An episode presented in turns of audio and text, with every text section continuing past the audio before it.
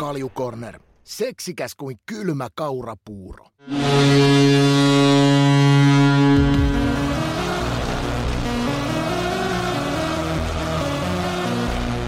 Ja tästä käyntiin Kaljukornerin jakso numero 82. Juontohommissa tällä viikolla taas tuotannon puolelta Vade ja brändin mukaisesta hiustyylistä vastaa meillä totta kai Ika. Tervetuloa ilmeisesti päivän jäätreenit sekä tunnin pyörää saatu tässä ja hoidettua pois alta. Joo, ihan kiva, kiva nyt näitä, tai itse asiassa rupeaa melkein joka päivälle olemaan näitä, en mä sano hädässä olevia, mutta, mutta nuoria urheilija-alkuja, jotka haluaa lisää tota työkalupakkiin, niin ihan kiva niiden kanssa, niiden kanssa käydä kirmailemassa tuolla. Et välillä yksilötaitoa ja välillä sitten pääsee opettaa oikein tota peliäkin.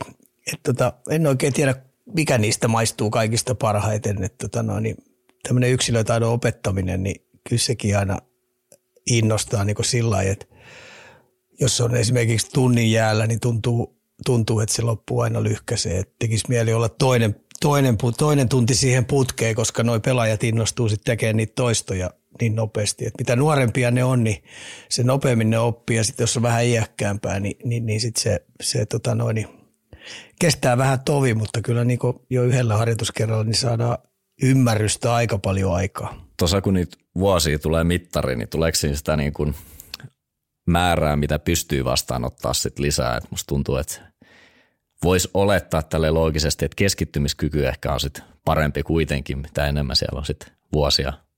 No en mä tiedä, toi on aika hyvä juttu. Toi, tota mä oon isosti, isosti miettinyt, että mikä siinä on ja mä oon tullut siihen tulokseen, kun mä on, näen noita taitoluistelijoita tosi paljon, niin taitoluistelijat opetetaan pienestä pitäen keskittymään. Eli, eli tämmöinen keskittymiskyky heillä on ihan, tuosta mennään viidestä vuodesta eteenpäin, niin se on heillä kehittynyt ihan järjettömän kovalle tasolle. Että et oikeastaan se koko tapahtuma, niin, niin, niin tytöt, tytöt ja miksei tietenkin taitoluistelupojatkin, niin ne on opetettu siihen, että siellä täytyy olla tarkkaavainen ja siellä pitää kuunnella ja siellä pitää ajatuksella tehdä, että muuten ei opi.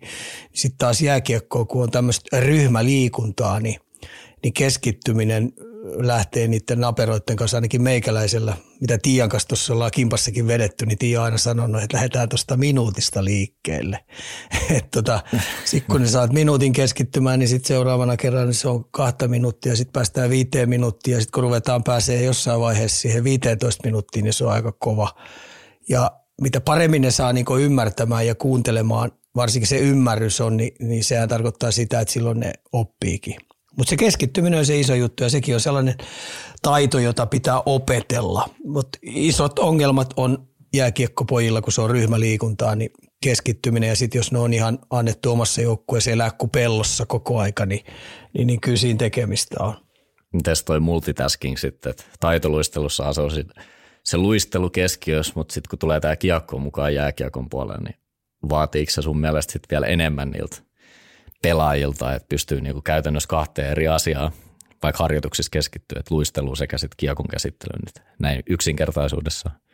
No se voisi tuntua siltä, mutta kun tuo taitoluistelu on niiden hyppyjen kanssa ja hy, hyppyjen kanssa ja sitten tämä taito, taitojuttu, mikä siellä on, niin se kropahallinta, niin kyllä mä sanoisin, että ne menee aika käsikädekkäin, että molemmat on äärimmäisen vaikeita lajeja, koska eihän ihmistä ole luotu luistimen päällä liikkumaan, niin se on semmoinen uusi, uusi liikuntamuotokin, niin, niin, niin siinä on ihan, ihan järjettömästi opeteltavaa kyllä.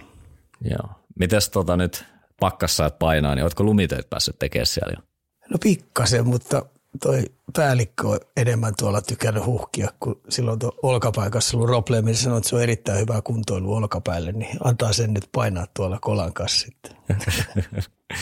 mä ajattelin, että mä haen tässä, kun mä näin tuon Viaplayn Studios tämmöisen videon, missä sä demonstroit oikeeta luisteluasentoa, niin tuli mieleen, että löytyykö sinulla siihen auraamiseen myös jotain vinkkejä sinne meidän kuuntelijoille? Eh, no ei. se oli ehkä, ehkä se mun harhautus, se oli tämä aurausharhautus, että tota no, niin painat suoraan kiekko eteenpäin yrität mennä läpi, että tota, niihin löytyy tipsejä. Et, et se luistelujuttu on se, että et mä Viasatin studiossa ennen kuin alkoi, niin heitin, että mä haluaisin kyllä semmoisen kahden tunnin jakson, missä voitaisiin niin oikeasti rauhallisesti ja maltilla käydä, että mitä toi luistelu on asentoineen ja tämmöinen yleisluistelutaitavuus ja miten laidan lähellä pelataan ja miten taklaukset otetaan oikeassa asennossa vastaan ja, ja mikä on kaareluistelu ja mikä on äh, tota noin, suora luistelu ja mitkä on askeltamiset, lähdöt, niin, niin, niin se on niin iso, iso tota noin, aihe, että tota, no, niin siihen pitäisi varata semmoinen kaksi tuntia, että sen saisi rauhallisesti käydä läpi. Ja mä tiedän sen, että jääkiekkovalmentajat niin tuolla kentällä niin tarttisi työkaluja ihan älyttömästi, että ne pystyisi oikeasti opettaa siitä luisteluasennosta lähtien niin, niin, niin sitä juttua oikein. Et sen takia tuo Lehtosen Mikko, joka tuossa oli mun kanssa studiossa, niin mä olin positiivisesti yllättynyt, kun se ajatteli samalla tavalla, että, että, että se pää pitää sieltä saada tuonne hartian, hartian väliin ja sitten hartiat pitää olla takana, että silloin oli kyllä jo yksi niistä harvoista äh, ihmisistä, jotka sen ymmärtää heti ja, ja on sen takia tyytyväinen, että se on itse tuolla junnuja opettamassa tuolla kentällä. Että päästään monesta murheesta eroon, kun, kun, kun se asento on oikein.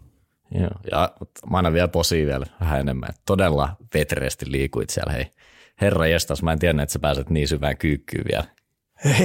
Mä en ole itse uskaltanut edes katsoa, koska mä veikkaan vähän, että mä näytän aika kömpelöltä siinä, koska se oli nopeasti. Mun äkkiä päähän tuli, että mun täytyy rykästä tollanen, että ihmiset niinku ymmärtäisi jotain. Mutta sen takia mä haluaisin, että se olisi pitkä, pitkä sessio, saisi käydä rauhassa läpi ja, ja sitten se menisi se koko setti menisi tuonne kentälle ja, ja, ja isät ja tämmöiset otovalmentajat, niin, jotka siellä kentällä on auttamassa niitä juntu, junnuja omatoimisesti uuraamassa omaa aikaa, niin, niin olisi kiva, että ne opettaisi noita oikeita juttuja. Samoin niin syöttäminen, haltuunottaminen, niin toi kenttä on ihan täynnä väärää tietoa. Kuten tiedät, mä oon niistä mm, toitottanut aika paljon, niin, niin, niin olisi kiva saada siitäkin semmoinen kahden tunnin setti, että mit, mitkä on ne eri syötön muodot ja mitkä on haltuunoton ne eri muodot, miten kämmen rystyn, että ne oikeasti otetaan oikealla tavalla, eikä sillä että sulla on pää alhaalla ja puhutaan jostain pehmeästä kädestä ja se kiekko pitää ottaa joustai sinne lapaamaan, että what the fuck, mitä ihmettä te höpöttelette. Eiköhän joku sul tarjoa vielä mahdollisuuden vetää tämmöinen pankki sinne tarjolle. Tota, aika hyvin saatiin nyt lämpö tässä päälle, niin jatketaan me eteenpäin, eli avataan nyt tässä vaiheessa jo tämän jakson sisältö. Eli startataan tämä homma kompaktilla liikaosuudella, siitä seuraavana sitten vuoro NHL ja loppuun totta kai sitten meillä löytyy myös sitä sun tätä. Onko se eikä valmis ja aletaan heittää vaan rumpuun? Joo, kyllä, annet, anna palaa vaan. Kaljukorner. Kuin villilänsi. Hyvät, pahat ja kaljut. Ja liikalla tosiaan tämä sapluna käytiin ja me saatiin tuossa – aamulla erittäin hyvä posti meidän kuuntelijalta. Mä ajattelin, että painetaan se nyt tähän kärkeen heti ulos. Eli voisitteko Ikan kanssa ottaa Exceliini podcastissa kantaa? Kyseessä tiivistelmä kärppien kaudessa, jossa laskettu keneltä ovat pisteitä raapineet. Top 6 jengeltä 0,6 pinnaa peliä kohti, sijat 6-10 1,5 pistettä per peli ja sijat 10-15 2,55 pinnaa peliä kohti. Lisäksi sanoisin kärppien vielä ylisuorittaneen sijojen 6-10 porukoita vastaan, sillä Jyp ja Pelikans ottelussa kärpät oli aivan köysissä, mutta pystyi tehokkuudensa turvin kairaamaan molemmilta täydet pisteet. Eli tämän laskelman tota, oli meidän kuulija nyt maanantaina parsinut kasaan ja huolestuttavat se nyt että näiden puheiden osalta ainakin toi kärppien meno näyttää. Onko se näyttänyt sun suuntaan samalta? No joo, siis ennen, ennen kuin tämä kaksiosainen IFK-turnee alkoi, niin, niin mä sen ekan pelin niin pistin noin noi tota, kokoonpanot auki, kokoonpanot auki ja sen takia mua kiinnosti, että ihan oikeasti, että minkälainen toi, että muistuttaakseni itse, että minkälainen joukkue Kärpillä on, niin itse asiassa Kärpillä on kolme kenttää Eurohokituurin tasoisia kavereita, että se on niin sanotusti melkein maajoukkueen nippu. Että jos mä luettelen tästä Suomi, Suomi-pojat, jotka on Euro, Eurohokituurin eh, tasoisia pelaajia, ne on joko pelannut siellä tai ne on MM-kisojakin pelannut ja niin edes poispäin, niin Koivunen, Koivisto Miikka, Turunen, Kemppainen, Junttila, Kivistö, Björkvist, Björkvist, Ohtama Atte. Ja nyt tietenkin toi Hyry Arttu meni tonne, Marko Anttila. Ja sitten tässä on vielä, mä heitän tämän Pieniemi Emilkin, joka on kuitenkin NHL varattu, niin tässä on aika kovia Suomi-nimiä. Sitten kun täällä on ulkomaalaisiakin, esimerkiksi Perlun, joka on puolustaja tuolla ihan Eurohokituurin pakki. Ja sitten sit tota, mä heitän tästä Ritsi, joka tuli NHL-tasoinen kaveri ja Kulde Noel. Ja sitten on täällä tämä Bunneman myös, että tossa on hei yli kolme kentällistä Eurohokituurin kavereita. Niin toi rosterihan on itse asiassa järkyttävän kova. Ja sen takia mä ennen IFK-ottelu, tätä kaksosasta ottelua ajattelin, että kyllä tämä nyt on ihan mysteerijoukkue, koska ennen kuin mä oikein perkasin tämän kokoonpanon sillä ajatuksella, että kuin hyvä joukkue toi on ja kuinka paljon siihen on pistetty euroja, niin mä ajattelin, että tuo joukkue, kun pelaa sitä niin sanotusti vähän verkkasempaa meidän peliä – ja lähtee siitä, että pistetään luukut kiinni, ollaan erikoistilanteessa hyviä, eli ylivoima, alivoima.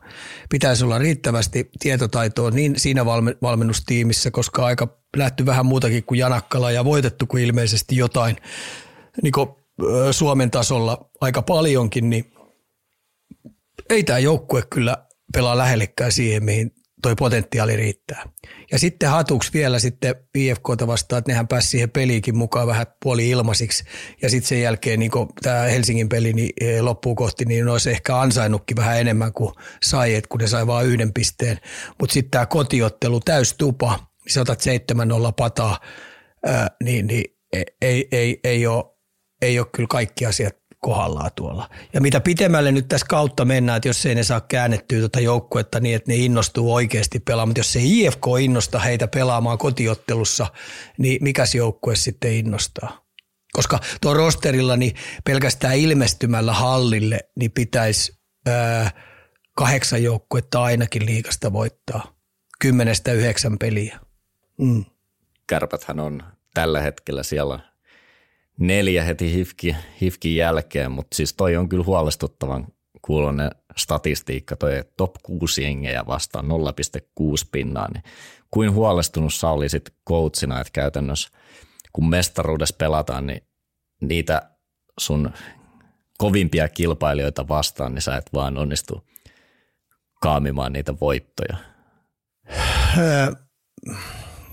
Mä sanoisin näin päin, että tuon valmennustiimin pitäisi oikeasti miettiä sitä, että kun sieltä tulee Ilvestä, Tapparaa ja IFK lukuun ottamatta, niin kaikki tulee niin sanottuna alta vastaajana, runkosarjassakin heitä vastaa, niin, niin nehän skauttaa tuon kärppien pelitavan.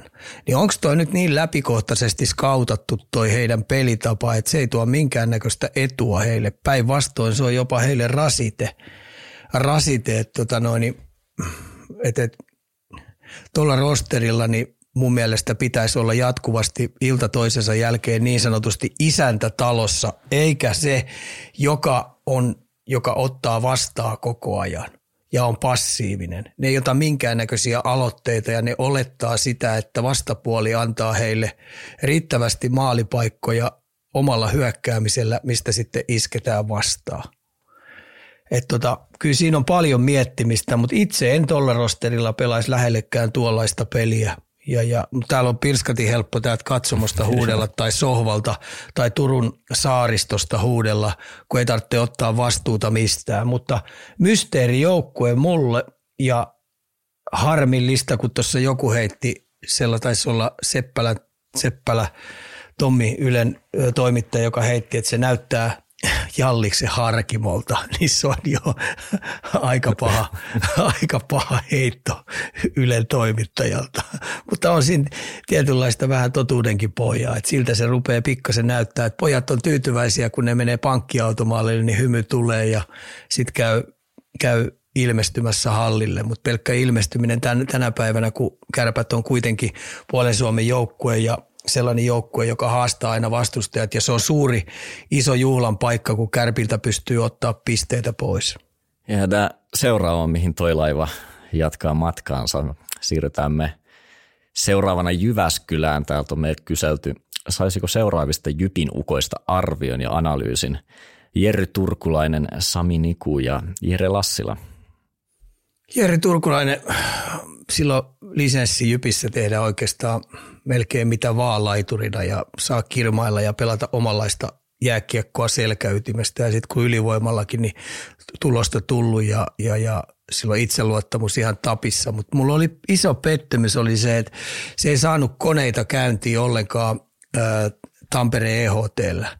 Että se jäi pikkasen vähän jalkoihin ja mä en nyt sano, että se johtuu koosta että, tai, tai kamppailupelaamisesta tai laitojen lähellä pelaamista. Että mun mielestä se jäi vähän ujoksen ilmestyminen.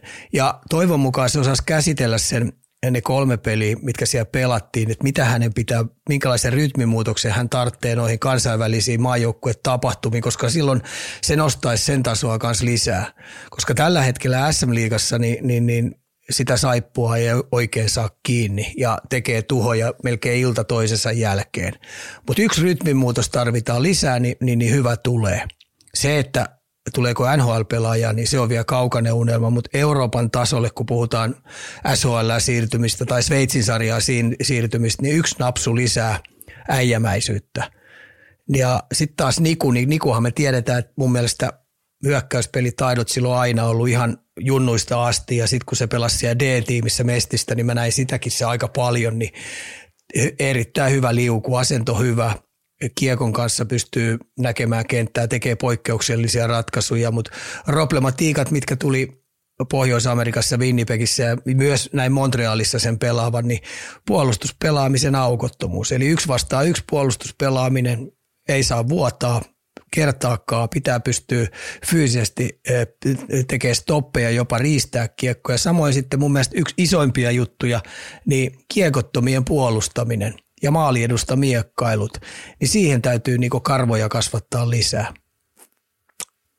Kukas se kolmas oli? Jere Lassila vielä. Aa, mielenkiintoinen. Joo, mielenkiinnolla ottanut. Ja mä oon miettinyt, että mit, minkälaisia rapalan mä heittäisin Jere Lassilalle. Tykkään kovasti. Nuori jääkiekko-soturi, jolla on omalainen minäkuva muodostunut jo aika vahvaksi ja, ja uskalla väittää, että Niemisen Ville ja Rautakorpi on pystynyt aika hyvin sparraamaan ja, ja, ja preppaamaan sitä, että minkälaista ää, Jere Lassilaa toi Jypin joukkue tarvitsee, että se pystyy olemaan tulosyksikössä, koska se on aika vahvasti pelannut siellä. Sitten saanut ylivoimaa pelata ja sitten se pelaa kyllä kovia ketjuja vastaan ja oppi, niin mä heitän hänelle sellaisen rapalan, toivottavasti menee perille. Ottaa puhelimen käteen ja soittaa Riku Haalille. Riksalle vai? Joo, Riku Haalille soitto ja kysyy häneltä taivaan ja maan väliltä kaikki, mitä vaatii tulla NHL-pelaajaksi, minkälaisen urapolun hän teki, mitä juttuja hän pystyi toteuttamaan NHL, koska sehän oli liimapelaaja, alivoimapelaaja, erittäin hyvä aloituksissa ottaa ylivoimalla maskimies, ää, viimeisen päälle tiimijätkä. Ja sille jäi työkalupakkiin tosi paljon juttuja, plus että se tietää määrätyt heikkoudet, mitä parantain hänestä olisi vielä parempi NHL-pelaaja tullut, koska sekin oli lähellä voittaa Stanley Cupin. Hmm. Ja tuli aika kaukaa kuitenkin niistä pelaajista, ei mikään supertalentti ollut ikinä, mutta kovalla työnteolla ja sitten se huomasi heti, että minkälainen pelaaja hänen pitää olla. Niin, tota noin, niin puhelin käteen ja soittaa Riksalle ja ö, ottaa hänestä mentorin. Siitä toivon mukaan menee perille saakka ja tota, mennään eteenpäin – Tämä tuli, seuraava aihe tuli aika monestakin tuutista, eli jauhakaa vähän Jani Nyymanista, 19V ja liigan maalipörssin johtaja, eli Ilveksessä siis tällä kaudella nyt 13 kaappia kasassa. Tätä rataa kun jatkaa, niin liikaa on pelattu kohta läpi. Tietenkin pudotuspelit on ihan eri petoja, pitäisi Ilves viedä johdattaa mestaruuteen.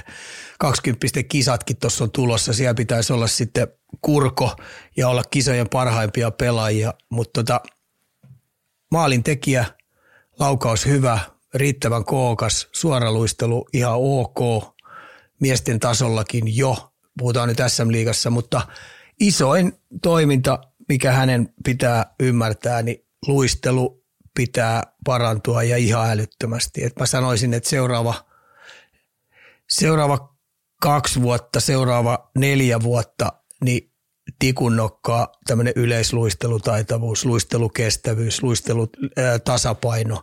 Että jos ei se luistelu parane ihan älyttömästi, niin aika vaikeaa on kyllä murtautua NHL-tason pelaajaksi. Koska voimaa hankkimalla, niin ei, ei se voimaa hankkimalla, siellä on se, si, siinä viidakossa niin on niin paljon vahvoimpia jätkiä, että siihen leikkiin ei kannata lähteä. Että lähes järjestäen, niin sä jäät hopeet tilalle. Että se millä ton tyylinen pelaaja tekee sen eron, niin se on tuo jääntason toiminta ja liikkuminen siellä. Miten tällaisia maalintekijöitä ylipäätään, niin kuinka kauan esimerkiksi, no sanotaan nyt steppi varsinkin NHL, niin kuin nopeasti sitten tarvii häkki heiluu, että suun sitten aletaan luottaa siinä roolissa tai siihen rooliin, mihin hänkin varmasti sitten niinku tähtää, eli tulosyksikkö. Joo, mutta mä oon nyt vähän niin kuin ilkeä jätkä, sillä ilkeä, että jos sä oot täällä Euroopassa, otetaan nyt on Häme, Hämeenahokin, ihan sama juttu, ja nyt on Nymani tosiaan sama, ja sitten esimerkiksi Konsta Helenius, otetaan nyt nämä, jotka tässä liigassa pelaa ja menee 20 kisoihin, niin semmoinen harha luulo on, että sä meet NHL sit samalla roolilla. Mietin nyt, kenen, kenen ykköskentän paikansa otat esimerkiksi New Jerseystä, Coloradosta, Vancouverista.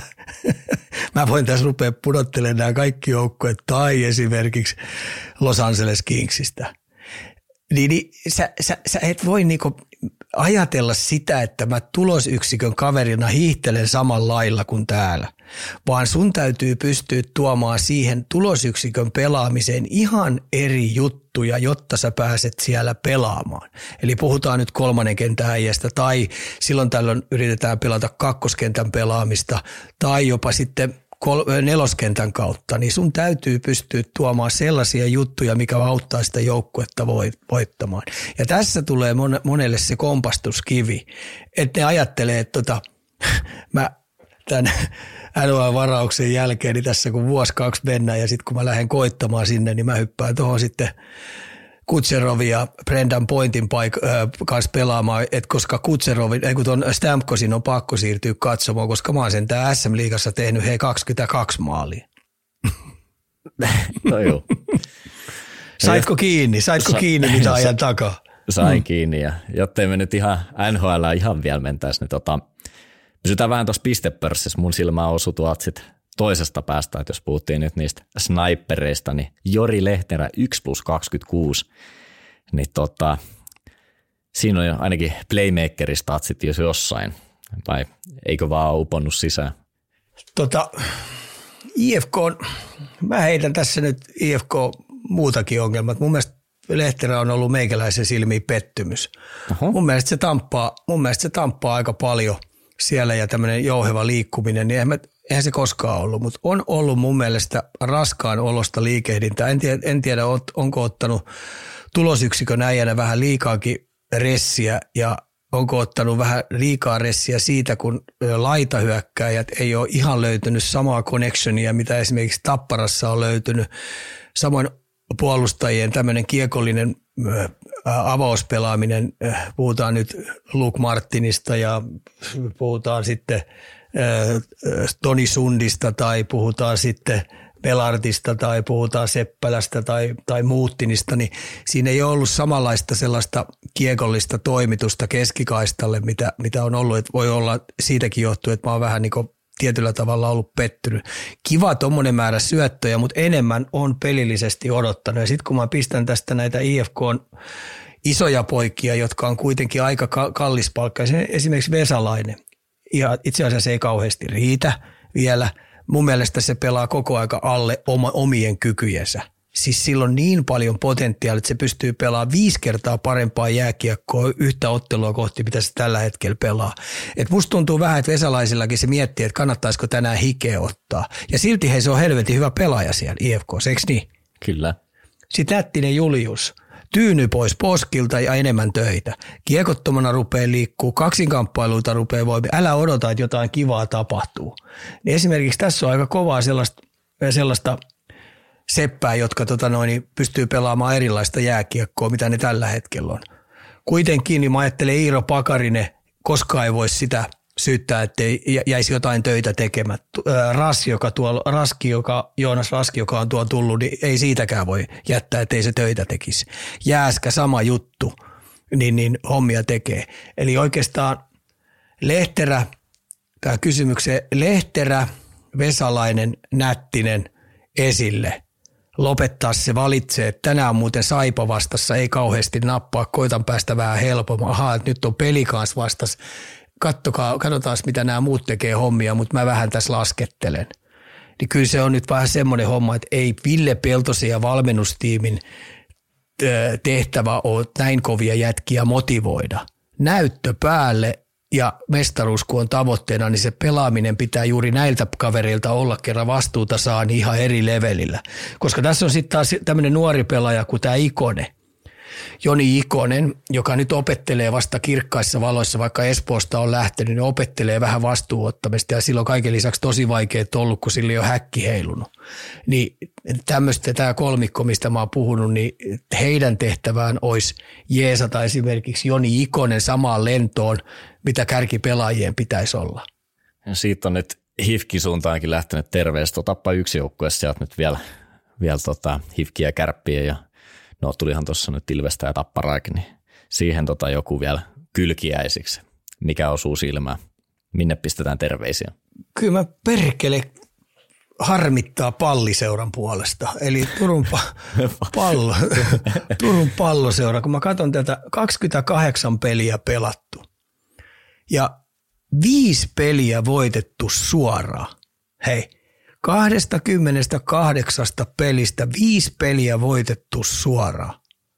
Ja sitten jos joka pelin jälkeen ää, ei tsempattu riittävästi, tai nyt tsempattiin ihan niin, että valmentajakin on tyytyväinen, niin oltiin hyvin pelissä mukaan. Nyt se ilme oli hyvä – niin ei se helvatti sentään voi Turun palloseurassa olla sillä että pistetään bileet pystyy, kun kaikki yritti tänään täysin. Tuo on muuten aika karu statsi. Toistaiseksi vähitä suoria voittoja ja heidät on vähän pelastanut sen, että 11, mitkä on mennyt jatkoon, niin sieltä onneksi kuitenkin se yhdeksän voittoa saatu, että muuten oltaisiin vielä syvemmällä. Tällä hetkellä siellä 12. Joo, mutta nyt puhutaan Turun palloseurasta, jossa on ollut Vladimir Jursinov coachina, jossa on ollut Jortikka coachina ja, ja siinä on niinku testamentattu noi, pelkästään noilla kahdella valmentajalla sillä, että, että minimijuttu on, että me vedetään joka ilta täysiin. Eikö niin? Kyllä. Niin nyt on 28 peliä, niin aina on lehdistöpalaverissa, että et yrittämisestä ja kaikki ei ollut täysillä mukana tai, tai nyt oli äh, välipäivä jollain ja sitä ja tätä, niin ei se, ei se vaan voi olla sillä Sen jälkeen voidaan rupea sitten puhua kaikennäköisistä pelitavoista ja avauspelaamisesta ja karvauspelaamisesta ja aktiivisuudesta, kun saadaan kaikki jätkät tsemppaamaan. Voi helvettiläinen. Tepsillä on muuten eniten pelejäkin vielä tällä hetkellä ja majailee tuolla. On muuten pitkät ja ylöspäin. Oh. Mutta sitten mä sanoin, että tuo valmennustiimillä on, ja koko seuralla on järjetön iso ongelma, jos toi on problematiikka ollut jo melkein 30 peliä. Että et, täytyy pyytää jätkiä taistelemaan ja tsemppaamaan. no on kyllä juu. Käsittääkseni siellä on aika kovalla tilillä kaikki painaa ja sitten varsinkin johtoportaan äijät painaa vielä kovemmalla tilillä siellä. Niin, tota no, niin luulis tuossa vaiheessa, että, että aina kun hallille ilmo, ilmestytään, niin se on all in. Do your job. Bill Belichick. Nouseeko tepsi vielä, jos pitäisi heittää vähän spekulointia No kyllähän se aika nolo on tuossa noin, että kun on tällä hetkellä länsirannikon kolmonen. Lähdetään nyt siitä, että tota noin, niin ainakin hopeesialle, että koittaa nyt jommankumman ässien tai luko ohi rimpuilla. Tuossa kun on sporttikin heidän edellä. Ja sportilla on vaan ja ainoastaan 13 ulkomaalaista. Niin innostuuko ne sitten pelaa enemmän jääkiekkoa? Hyvä kysymys. Tota, otetaan me tähän liigan loppuun vielä vähän tota viime jakson tappelukysymystä vielä tuohon jatkoksi. Et meillähän on Spotifyn puolella kyseltiin kuuntelijoiden mielipidettä miten tappelut liikassa kuuluisi mennä. Ja 8,5 prosenttia vastasi, että ei kuulu tänne. 15,8 sanoi, että tämä malli toimii. Ja sitten 75,7 prosenttia, eli suuri enemmistö vastasi, että NHL-tyyliin kiitos. Ja tuossa nyt on semmoinen, tota, sellaiset 800 ääntä, eli ihan hyvä otanta. Toki voidaan katsoa, että meilläkin pieni oma kupla täällä, mutta kyllä toi jotain osviittaa antaa antaa kuitenkin asiasta, koska nämä on kuitenkin sitä liikan suurinta ja voisi ehkä sanoa jopa tärkeintä kohderyhmää, eli potentiaalisia maksavia asiakkaita, ketä lätkä kiinnostaa, niin ei varmaan yllättänyt sua ollenkaan noin luvut. No ei itse asiassa. Mä en väheksyisi näitä lukuja ollenkaan, koska mm, kyllä me tiedetään, että, että tässä on niin jääkiekkoihmisiä on tosi paljon ja urheiluihmisiä on kaikki. Niin jos sieltä tulee sellainen, että se on yli 75 pinnaa tai mennään siihen jopa lähelle 80 pinnaa ihmisistä on, niin se on oikeasti se yleisö, jota pitää palvella. Niin, niin kyllä silloin kannattaa vähän vähemmälle jättää nämä, jotka piipittää tuolla jatkoajalla nämä toimittajat tai, tai Seamorissa, ei mikä se on, MTV-katsomossa jotkut piipittää siellä, että tappelut ei kuulu tai sitä ja tätä, niin kannattaa muuten pikkasen vähemmälle jättää ne arviot. Nämä, jotka päättää näistä asioista. Koska en, entistä enemmän niin me kilpaillaan ihmisten vapaa-ajasta älyttömästi, niin, niin, niin, niin tota, suuntaa antava oli kyllä ehdottomasti.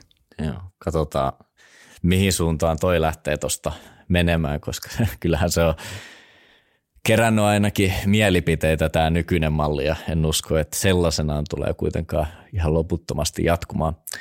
Vedetään me hei siitä liiga nätisti purkkiin ja siirrytään NHLn pariin. No joo, vie, vie, viimeinen heittäisin kaikille, että tänne Ilves ja Tappara menee tuolle, että ei näy kuin paravalot, että, että nämä muut, muut 13 joukkue herätys hei. Siitä terveiset vielä tota, muualle kuin Tampereelle. Kalju Corner. Helpolla, ei tukku pehmeeksi. Tota, NHL ja aloitetaan tämä osio nyt suurimmalla siirrolla, joka, tai siirrolla vapaana agenttina siirtyi heti meidän viime jakson julkaisun jälkeen, eli Patrick Kane Detroittiin, niin miten tämä yhtälö osuu sun papereissa ja nostaako jopa Red Wingsin osakkeita? Ihme, siis mä vähän ihmettelen, että onko tämä se lääkärin määräämä juttu Detroitille, että ne menee runkosarjassa pommin varmasti pudotuspeleihin. Onko tämä se kaveri, joka pistää kahden suunnan pelaamisen, eli kun Detroit on jo nämä nuoremmat pelaajat ja vähän kokeneemmatkin on tottunut koko aika hyökkäämään ja sitten katsotaan, miten ehditään puolustamaan. Onko Patrick Kane sellainen pelaaja, joka oikeasti lyö nurkin pöytään, ruvetaan nyt olemaan sen verran huolellisia määrätyissä peleissä, että tota noin, niin me ollaan valmiina koko viisikkona puolustaa. Tai onko tämä Keini sellainen kaveri, joka huomaa, että jaha, tänään on nyt tulossa vähän nihkeämpi ilta, niin meidän on uskallettava voittaa tämä peli 2-1.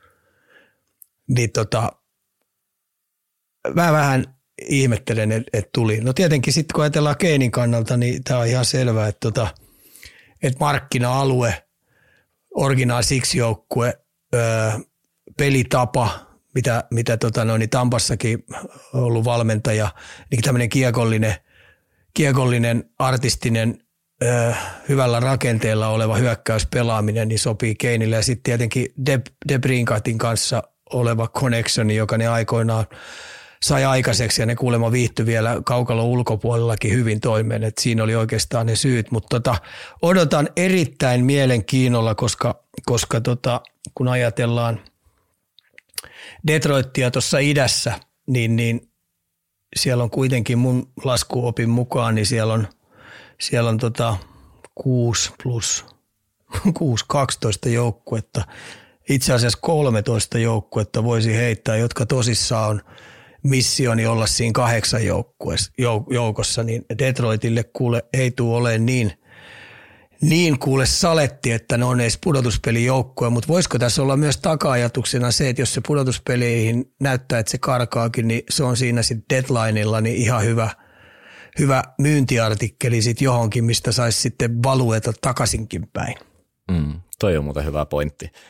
Toi, tällä hetkellä Detroittihan on pudotuspeli paikassa kiinni kynsin ja hampain. Tota, mitä ihan Patrick Kane noin yksilönä, että vieläkö löytyy sun mielestä tankeista löpöä, että 35V ja tämä lonkkaleikkaus, vai voiko se olla, että se jopa vähän vapauttaa hänen pelaamistaan? No tota, tässä sä hyvin tiedät, että mä oon ollut Chicagon miehiä niin kauan olin, se oli mun ykkösjoukku ennen kuin veljesi varattiin Montrealiin, niin mä jouduin siirtää sen kakkosjoukkueeksi. Ja mä rämmin joskus aikoinaan Sikakon kanssa monta monta vuotta tuolla Pohjamudissa, mutta sitten kun saatiin se dynastia aikaiseksi, niin mä seurasin tosi tarkkaan. Ja sitten mun yksi suosikki pelaajista oli Patrick Kane, jolta mä varastin tosi paljon kiekollista osaamista. Ensinnäkin luisteluasento – hartiat takana tämmöinen balettitanssija ryhti ja, ja, ja pystyi tekemään kiekon kanssa maagisia juttuja ja pystyi äh, sniperina tekemään uskomattoman hienoja maaleja ja luki veskarin liikkeet, millä painolla oli jalka ja ampusit siihen suuntaan, mihin ei pystynyt siirtyä. Et siinä oli käsittämätöntä taitoa. Niin mähän tykkään tosi paljon, mutta tota, tuommoisen lonkkaleikkauksen jälkeen, mikä tuli, niin jos se kuntoutuskin on mennyt ihan nappiin, niin voi minimissään, minimissään odottaa, että tuommoinen kahdeksan kuukautta, niin voisi olla aika lähelle sitä, sitä hy, ok hyvää kuntoa. Että ihmisten kannattaa nyt olla kärsivällisiä sen Patrick Keinin kanssa. Ja mä toivon, että kaikki kuntoutukset ja muut, ja sitten silloin olisi vielä sellainen nälkä oikein auttaa tuota ryhmää ja pelata tota noin, laadukasta jääkiekkoa, niin silloin se palvelee. Mutta mut tota, isoja kysymysmerkkejä on tietenkin, missä kunnossa on ja, ja miten pystyy, pystyy sitten tuomaan niitä omia vahvuuksia vahvuuksia tuohon pelaamiseen mukaan. että tota, no, niin hyvin harva jätkä on pystynyt lyhkäisessä ajassa lonkkaleikkauksen jälkeen olemaan sitten ö, oma itsensä, eli tässä tapauksessa mitä Patrick Kane on todella vaarallinen. Hyvä, että nyt Detroitista Buffalo seuraavaksi, jossa siis Dylan Cousins oli – ilmoittanut, että he ovat aivan liian pehmeitä. Pitääkö tämä aika tällä hetkellä paikkansa Sabresin osalta?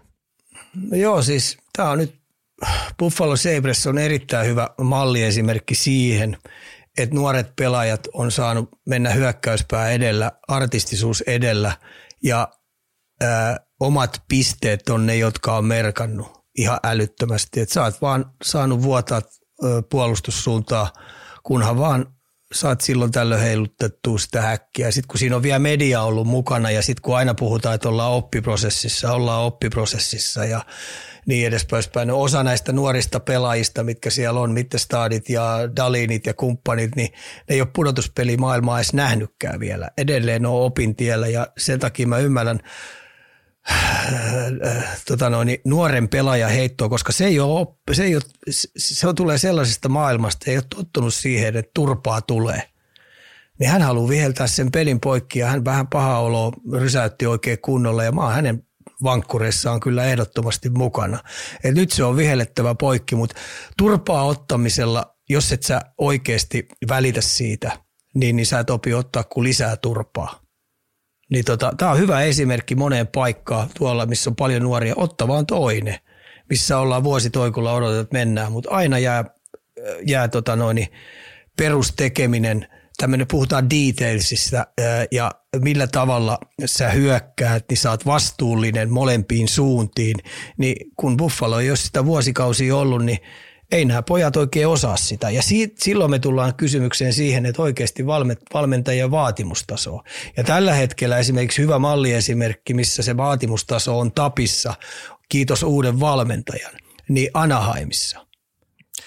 Mulla tulee mieleen tuosta, mä en edes muista ketä tämän on aikoina sanonut, mutta on jäänyt vaan, jäänyt vaan tosi, tosi tota, hyvin mieleen, että tämmöinen joukkue, ketä on ottanut turpaa järjestäen, niin siellä joku, olisiko ollut kapteeni, olisi sanonut, että, että me ei vihata hävitä tarpeeksi.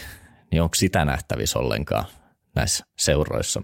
Siinä on, siinä on tota kaksi vaihtoehtoa. Mä rakastan voittamista yli kaiken. Ja sitten on, toinen on se vähän sen aggressiivisempi versio, että mä vihaan häviämistä. Mä en osaa sanoa, kumpi on parempi. Tai itse asiassa kyllä mä oikeastaan osaakin se sanoa. Mä sanon, että mä rakastan voittamista niin paljon, että mä oon valmis maksaa siitä kovaa hintaa. Sitten taas tämä häviä, äh, häviämisen vihaaminen, niin ehkä se on ollut se mulle se iso rasite oli pelaajana ja oli myös ehkä valmentajanakin. Et, et meni niin pahasti tunteisiin aina turpaa ottaminen, niin mä en osannut sitä käsitellä sillä tavalla – mutta sitten taas toisaalta tämmöinen häviämisen vihaaminen, niin ainakin se sitten, kun sä esität tai et esitä, vaan sä tuot sen ilmi koko aika, niin ainakin se ympäristö ymmärtää sen, että ihan oikeasti tuon äijän kanssa ei kauheasti kannattaisi puuhastella. puuhastella ja samoin se koskee myös pelaajaa, samoin niin valmentaja, mutta mut mikä sitten on oikein, niin se onkin sitten se ko- kova taiteen muoto. Et mä oon tuota Bednaria nyt tietenkin tässä, kun Arsi siirtyi sinne, niin seurannut, niin mä ihmettelen sen äijän lehmä, lehmähermoja että kuin hyvin se pystyy käsittelemään, kuin hyvin se käsittelee yksittäisiä pelaajia, kuin se käsittelee koko organisaatiota niin rauhalla ja maltilla, että tota noin, kun siellä tapahtuu aina välillä kaiken näköisiä kauheuksia peleissä. Ja sitten kun mä katson voittoprosenttia, se voittoprosentti on 70 siellä koko aika. Lehdistötilaisuuksissa ihan rauhallisesti aina on. Ja voisi kuvitella, että, että tunne, tunneskaala on ihan tapissa, mutta antaa häviöidenkin jälkeen mun mielestä tosi fiksuja haastattelu. Mä oon tykännyt hänen lehdistötilaisuuksistaan, täytyy sanoa. Joo, mutta samoin mä tykkään, mä sä tiedät, että mä tykkään Tortorella. Kyllä. niin, siinä on kaksi ääntä, mutta, mutta mikä näistä sitten loppuviimeeksi on oikea? En osaa sanoa, koska siinä on aina loppuviimeeksi se, että vasta sen kauden jälkeen, niin sillä yhdellä on ne oikeat vastaukset. Mutta tämä runkosarja on sellainen, että, että, että molemmilla puolilla sun pitäisi kahdeksan joukkoa repiä itsensä – ja sitten alkaa vasta oikein karkelut. Ja se on mun mielestä sitä taitoa valmentaa, että sä saat aina vuodesta toiseen vietyä sen joukkueen runkosarjasta sinne playoffseihin. Ja, ja se on sitten taiteen muoto. Ja sen takia mä vihaan näitä tällaisia joukkueita, jossa ihan oikeasti nuoret pelaajat annetaan olla kuin pellossa. Ja Tämä on myös hyvä tipsi, minkä mä Montrealista opin se, että joka vuosi tulee nuo yhdestä nuoresta pelaajasta tulee se lelu. Ja sitä ei arvuuteta millään muulla kuin sitä, että tekeekö se pisteitä tai maaleja. Ja sitten seuraavana vuonna se lelu heidetäänkin syrjää, kun ne huomaa, että se vuotaa kuin verkkokassi ja se on pakkasella koko aika, mutta se tekee pisteitä. Ja sitten sitä ruvetaan syyttämään. Kyllä. Toi NHL on numbers game, eli numeropeli, ja tosi useinhan siellä ne pisteet merkkaa sitä ainakin ensimmäisenä vuosina, että silloin kaikki muu annetaan anteeksi, mutta pisteet tarvii tulla ja mitä enemmän niitä tulee, niin sitä suurempi saat fanien silmissä, mutta sehän kääntyy niin kuin sä sanoit tuossa jossain vaiheessa. Se kääntyy ja sen takia niin kun, kun mä oon seurannut tuota Anaheimia tosi tarkkaan ja kun se oli se valmentaja oli Coloradossakin, Coloradossa oli farmijoukkueen coach ja se on tosi tiukka ja se on tosi tarkka siitä, että viisikkona sä tuot sen oman juttusa aina vähän kellotaulun mukaan, vähän tulostaulun mukaan, mutta sä hoidat sun perustekemisen laadukkaasti. Esimerkiksi Tsegras, mikä siellä on ollut, mikä on nyt telakalla, niin sehän on ihan uudessa pallonperissä mukana ja se on oppinut nyt puolustaa aika hyvin, koska viime vuonnahan se oli ihan pellossa. Niin mä voin vaan kuvitella, että jokainen päivä on hänelle oppiprosessi, mitä on voittava jääkiekko. Ja samoin kuin mä seuraan esimerkiksi Leo Carsonia – niin Leo Carsonia tällä hetkellä valmistetaan ja prepataan koko aika äärettömän hyvällä tavalla. Sitten tulee sitten sellainen tykkiäjä kuolla ja voi että se on riittävän iso kokoinen, se on riittävän vastuullinen molempiin suuntaan ja sitten kaiken lisäksi ne reenauttaa sitä koko aika ja oikeassa paikoissa myös huilauttaa. Eli kyllä tämä on niin, niin hyvää taiteen muotoa, millä tavalla ne nyt kasvattaa Anaheimista niin näistä nuorista pelaajista vastuuntunnollisia pelaajia. Vähän eri tavalla, kun ajatellaan Turusta lähtenyt Slavkovski.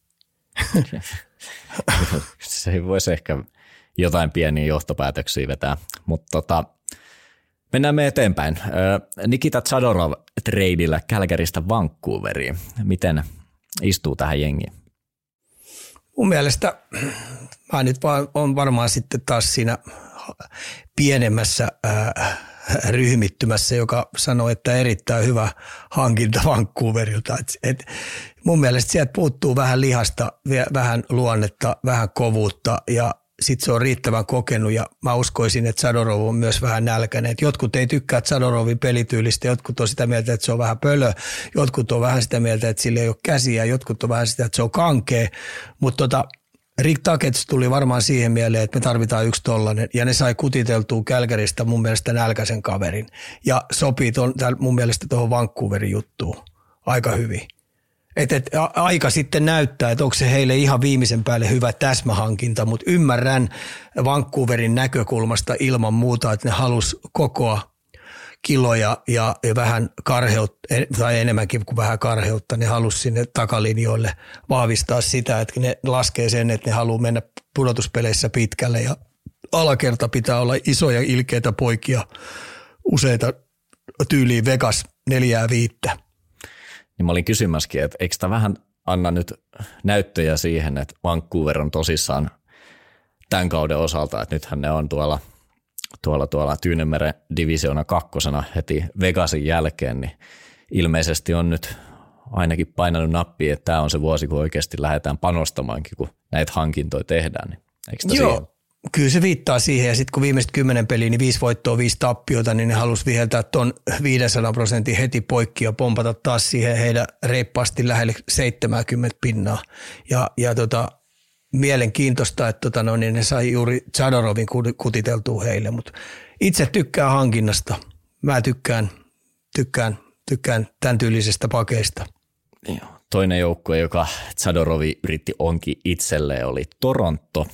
Et siellä pakistosta tällä hetkellä sitten pois Klimberg, Giordano ja Liljegren, niin, niin tota, kuinka pulas he on nyt on puolustuksen kanssa ja varmasti olisi ollut hyvä osuva palane ainakin tuohon nippuun myös.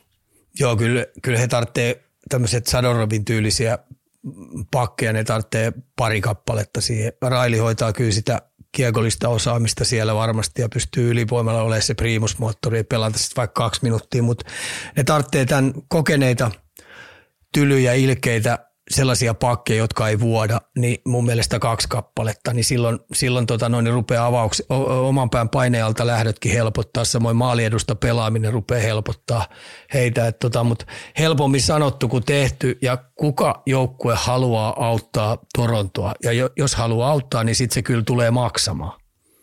Kyllä, ja sanotaan, että Torontolle ei ihan liikaa myöskään pelimerkkejä ole tuossa käytettävänä. No sitten täytyy pistää joku näistä iso, esimerkiksi Nylanderin lihoiksi. ja sitten voidaan näyttää tosiaan siltä.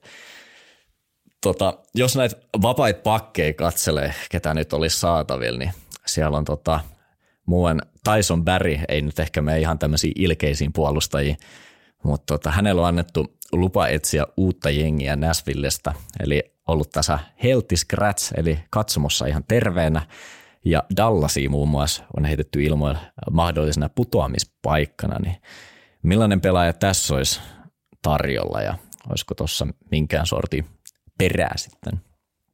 No joo, siis tämä täytyy nyt mennä vähän sitä kautta, kun Heiskanen on heidän nyt Klimberin jälkeen on ajanut Heiskasta sinne YVlle sisään ja sille ei ole maaleja oikein he, heilunut sieltä. Ja sitten kun me tiedetään, että Tyson Päri kuitenkin Edmontonissa oli siellä YVn viivauhka ja pisti aika kovia murtavia syöttöjä hyökkäysalueella ja miksei myöskin omalla alueella pistänyt kiekkoa lapaan, niin siinä saattaisi olla jonkinnäköistä taikaa, mutta mun on vähän vaikea nähdä, että onko toisen lääke, millä Dallasista tulee parempi joukkue vai aiheuttaako se sitten puolustussuuntaa esimerkiksi heille ongelmia. Että pitäisikö Dallasi ollakin sittenkin jonkun Esa Lindel-tyylisen pakin perässä, koska nyt Lindel Hakanpää Akseli joutuu kyllä työstää aika kovia raskaita minuutteja ykköskenttiä pois, niin jos niistä jompikumpi loukkaantuu, niin olisi pulassa. Et mä edelleen kyllä luottaisin siihen, että antaa nyt ton Heiskasin operoida tuo runkosarja läpi ja olla se johtava pakki siellä hyökkäyssuuntaan. No, riittääkö yksi tuommoinen hyökkäävä puolustaja? Hyvä kysymys, mutta jos me ajatellaan, mitä, mitä tota, Vegasilla oli viime vuonna, niin, niin, niin ne oli kaikki aika tasaisia kiekon kanssa. Että tota, se onkin sitten tämä taiteen muoto, että jos yhtä pakkia esimerkiksi Dallasi hakee, niin pitäisikö se olla tämmöinen joku Theodore tai joku vastaava tyylinen mieluummin? Eikö se riipu myös aika paljon sen joukkueen pelityylistä, että kuinka paljon ne haluaa, että se painottoman puolen pakki lähtee tukemaan hyökkäystä. Kuinka paljon esimerkiksi Vegasilla on, tota, mä ihan mielenkiinnosta kysyn, että kuinka paljon ne pakit siellä lähtee tukemaan? Kyllä siis, tämä on, tää on taas niin mun silmään menee aika, aika tarkastikin. Mä en nyt sano, että mä oon sataprosenttisesti tietenkään oikeassa, mutta katon nämä kaikki, jotka on mun mielestä takuuvarma pudotuspelijoukkueita, niin, niin, niin joka kerta kun sä lähdet hyökkäämään, niin aina on painoton pakki oltava hyökkäyksessä mukana. Sitten me tullaan siihen keskialueen kiekolliseen suoritusvarmuuteen, hyökkäyssinivivan murtaminen, niin se pitää sitten olla tosi huolellista, Mut, mutta murtaakseen pelaamalla läpi, niin painoton pakki on joka kerta oltava mukana. Koska hirveän monet nämä joukkueet pelaa aina kaksi kiekotonta laituria, toinen etutolppaa kohti, toinen takatolppaa kohti ja silloin siihen, äh, siihen keskustaan muodostuu se aukko, mihin pelataan ja siinä on oltava pakki tukemassa. Tai monessa on jopa pakki on siinä äh, painottomana laiturina, koska toinen on leikannut tavallaan vähän niin kuin yli sieltä, eli juossu yli, niin sen on tehtäväkin se leveys siinä mukaan. Et, et, NHL, jos sä pelaat niin stiika lätkäpeliä, että et vasen pakki menee siihen siniselle ja oikea pakki tonne ja sitten keskikaista ajaa sinne keskeltä ja pysytään sillä rauhassa, niin ei sitten kauheasti hyökkäyspelistä tule kuin sitten hevohumpa, hevohumpa hömppää. Coloradon pelejä totta kai tulee syystä seurattua eniten, niin sieltä taisi viime matsissa kolme ensimmäistä maalia tulla just painoton pakki lähti sieltä tukemaan ja paino sisään. Pairami taisi painaa kaksi ja sitten tota, Taves, oliko, Taves, teki. Taves teki. Mansonikin teki muuten maali. Niin, oliko se neljäs sitten vielä? No joo, se oli tässä viime pelissä äh, Kingsei vastaan, että se, Ei, oli se, niin ainoa, se oli se ainoa maali. Mutta, ja mä sain paskaa siitä, että mä, rupesin, mä oon kuulemma väittänyt, että jääkiekko tulee siihen, että se menee pelipaikattomaksi kokonaan. Ja joku oli ymmärtänyt sen sillä lailla, että, että pojat menee ihan sinne sun tänne. Esimerkiksi Makari menee sentteriksi ja, ja, ja Teis menee vasemmaksi lailla. Sitä mä en tarkoittanut pelipaikattomalla. Mä tarkoitin pelipaikattomalla sitä, että sun täytyy nopeassa suunnanmuutospelaamisessa pystyä täyttämään paikka, kun paikka. Ja silloin tällöin myös vasen, vasen ää, laitahyökkäjä joutuu ehkä pelaamaan joskus oikeita pakkiakin, kun joutuu ottaa vastaan, koska hyökkäysalueella se rakenne muodostuu siitä, että ollaan jatkuvasti kovassa liikkeessä. Niin silloin tällöin sun on pakko ymmärtää kaikkien pelipaikkojen lainalaisuudet. Tähän se menee esimerkiksi, niin kuin sä oot nyt seurannut sitä Coloradoa tosi paljon, niin, niin kyllä siellä järjestäen joku hyökkäjistä joutuu sentterin tonttia pelaamaan omissa järjestäin. Kuinka paljon tota näkee liigas ihan vaan vertailuna tähän? No mun mielestä ihan liian vähän, aivan liian vähän. Et mun mielestä se on liian tarkkaa orientoitunut vasenlaituri on vasenlaita, koska ne haluaa pitää sen pelin sillä leveällä ja sitten kun halutaan pelata varmasti, niin molemmat pakit menee kuin Stiga lätkäpelissä – ja, ja sitten kun pidetään koko aika viisi pelin alla, niin se muodostuu sitäkin kautta se, että on aika nuijittu pelipaikkakohtaiset omat tontit. Joo. Mennään taas tuota postilaatikon syövereihin ja nyt otetaan yksi Kolumbuksen suuntanumerolla, eli en tiedä, onko vähän pilke silmäkulmassa pistetty. Johtaako lukkolegenda Justin Danford vielä sinitakit playereihin, koska viime aikoina on peli alkanut jo vähän kulkemaan – siellä siis kuudesta viimeisestä pelistä neljä voittoa, eli ei ehkä ihan noilla vielä kuitenkaan sieltä suosta nousta vai kuinka?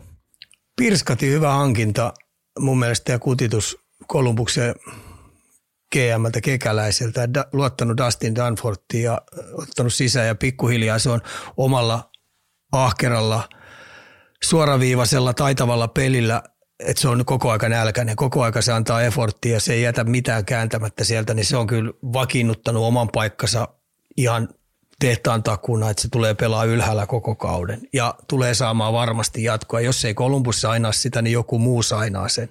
Et tota, olen ottanut positiivisena yllätyksenä sen vastaan. Sitten jos mä vertaan esimerkiksi johonkin Texieriin, josta odotettiin sit, isoakin sateen tekijää, niin, niin silloin tosi vaikeaa et se on, ei ole niin toisteista, mitä Danfortilla. Se ei ole niin nälkäinen koko aika. Ei, ja jos joku väittää, että Texeri on niin taitava, taitava pelaaja, niin ei se nyt taito osaa sieltä esille, koska se vähän laiskottelee. Mutta Danfortti ei. Ja nyt on otettava tuosta Kolumbuksesta sen verran kiinni, että kun niillä oli Bostoniin vastaan peli, niin mä pääsin Aasinsillan kautta ihan hyvin, kun ihmisten odotusarvot on Patrick Laineesta aika korkealle, eikö niin? Mm vähän samalla tasolla no ihmisten odotusarvot on, on, mitä esimerkiksi Pasternakilla on. Ja ajattele kuin nälkäinen, kuin hyväkuntoinen, kuin, kuin, kuin artisti Pasternak on, niin Patrick Laine on kuitenkin aika kaukana siitä. Ja sitten jos ajatellaan, että Bostonillahan pitäisi olla sentterivajaus koko aika. No ei Pasternak sentteriäkään ole tarvinnut. Ei, ja sitten mä, mä pääsin taas Aasinsillan kautta, niin Kudronhan piti olla vähän samanlainen peluri Patrick Laineen kanssa kuin mitä Marsad on Pasternakin kanssa. No Kudra kyllä ei pysty kyllä ihan lähellekään sitä suorittaa, mitä Marsad pystyy. Joo, on siinä vähän erilaiset pelaajatyypitkin. No vähän erilaiset, kun ajatellaan tämä connectioni, siinä on kuitenkin Marsaat on taitava, mutta se on sitten taas kuitenkin effort, efforttia antava, sytyttävä pelaaja, joka on viimeisen päälle urheilija. Ja samoin on tämä kaksikko, kun puhutaan Pasternak Marsaat, niin ne on ihan viimeisen päälle kyllä kovia li- liidaamaan. Ne, ne vihaa häviämistä tai sitten rakastaa voittamista, jompi kumpi. No Marsaat vai vihaa varmaan häviämistä, niin se haluaa vetää sit all ja sitten se yrittää rytmimuutoksia milloin millä milläkin tavalla. Mutta tämä kaksikko, niin, niin varmasti kekäläinen ajatteli, että Kudro ja Patrick Laine pystyisi olemaan se heidän connectioni, mutta ei kyllä se, ei sillä, sillä seinälläkään ollut, syystä tai toisesta.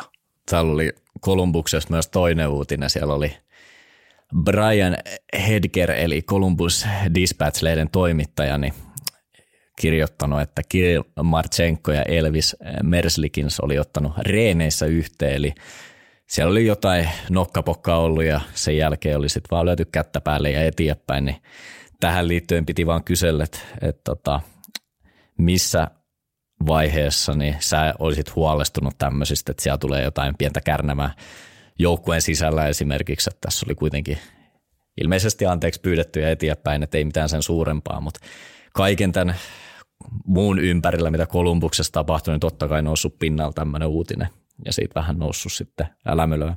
Päinvastoin olisi erittäin tyytyväinen, että tuommoinen tulee, että se vaan osoittaa sitä, että reeneissä on riittävästi intensiteettiä ja tunnetta ja tehdään just pelinomaisesti niitä juttuja, niin on ihan selvää, että siellä välillä tulee – yhteen. Se on ihan hyvä juttu, että jo oli aikakin. Ja sitten kun tietenkin tulokset on ollut mitä on ollut, niin vielä enemmän osaajatkin harmittaa, niin toi on ihan hyvä, että tulee. Et, et mulla näissä miesten joukkueissa on sitten mestisjoukkueet tai liigajoukkueet, nämä, jotka on hyvin pärjännyt, niin kyllä viikoittain niin jätkät otti yhteen. Tuossa oli Hämeenlinna silloin, kun meillä oli nuoria pelaajia paljon, niin muistaa hyvin, kun oli Nurmisen Pasi ja Pärssinen, niin, niin harva se viikko – en mä nyt sano joka viikko, mutta aika usein siinä, sanotaan nyt jouluun mennessä, niin useasti pojat otti yhteen, koska tehtiin tosissaan maaleja ja tosissaan ajattiin maalille. Ja sitten kun Pasikin oli tunne, tunne veskari, niin kyllä siellä oli useasti oli. Ja sitten oli, kun oli Marko Palo ja Pikkari Virtasta, niin kyllä meillä oli useasti kaksinkamppailusta, niin sai olla niin sanotusti erätuomari siellä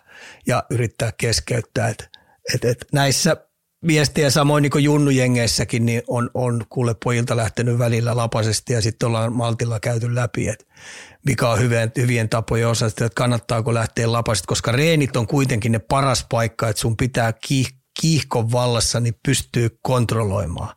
Eli mä sanon, että aina, että, että, että, että hallittu kiihko on, on se paras juttu, mutta paras paikka opetella sitä kiihkon hallintaan, niin on, on, on intensiiviset harjoitukset. On pakko tarttua tuohon, että miten, en olisi ikinä arvonnut, että Pärssinen on se ihminen tai pelaaja, joka sitten siellä jotain Nurmisen Pasin kanssa ottaa yhteen reeneensä.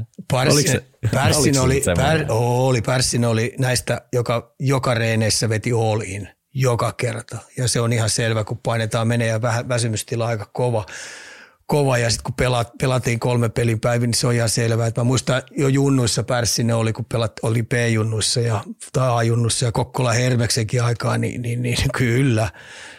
Tunne jätkiä paino joka, joka reeneissä olin koko aika. Ja sitten kun eh, harjoituksissa, niin sä pystyt, tai itsekin tykkään käyttää, että me pelataan vankilasäännöillä, kun eihän sieltä tule kakkosia.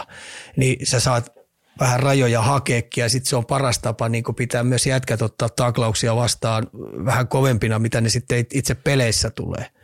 Niin Pärssinen oli ihan ok, näistä yksi sellainen, joka harva se kerta, niin lähti lapasesta. Ei tämä mulla on jäänyt semmoinen kuva, että hän on rauhallinen persona eikä ole moksis, moksis mistäkään. Niin tota.